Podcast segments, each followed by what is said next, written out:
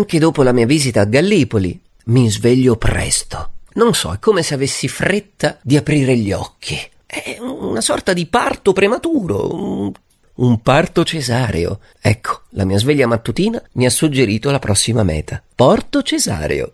Mi informo un po' e scopro che gli studiosi lo riconoscono come erede dell'antico Portus Sasinedi, caduto in abbandono a causa delle numerose scorrerie di pirati, venne ripopolato da un gruppo di monaci basiliani che, a giudicare dal fatto che il ballo popolare da queste parti non è la samba, sono proprio basiliani, non brasiliani. Comunque costruirono la torre che dà il nome alla città, la torre Cesarea. Ma io a questo punto ho voglia di andare in spiaggia e scopro che la spiaggia qui è lunga ben 17 chilometri e si affaccia su un arcipelago di isolotti.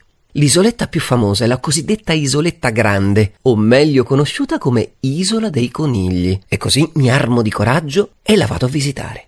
Beh, mi sono armato di coraggio, non sono un coniglio, ma certo non percorrerò la strada sottomarina che collega la città all'isola dei conigli. Sì, infatti esiste questa particolare stradina sotterranea che ha suscitato da sempre grande curiosità, perché non si riesce a capire se sia opera dell'uomo o meno. Perché i ciottoli, a vederli bene, sembrano davvero troppo precisi. Pare che però si sia formata naturalmente, attraverso il fenomeno del beach rock. Già mi immagino a bere un drink sull'isola dei conigli, con sottofondo il beach rock ma il mio entusiasmo viene subito spento da un local che mi spiega che è un fenomeno secondo il quale le piattaforme calcaree si spaccano in più parti quando si trovano fuori dall'acqua, finendo poi per essere sommerse, assumendo la caratteristica forma di strada. Beh, dovrò rinunciare alla mia musica di sottofondo, ma sicuramente con questo splendore davanti agli occhi, un drink non me lo lascio scappare. Piuttosto scapperò io, tra un po', verso la mia prossima meta.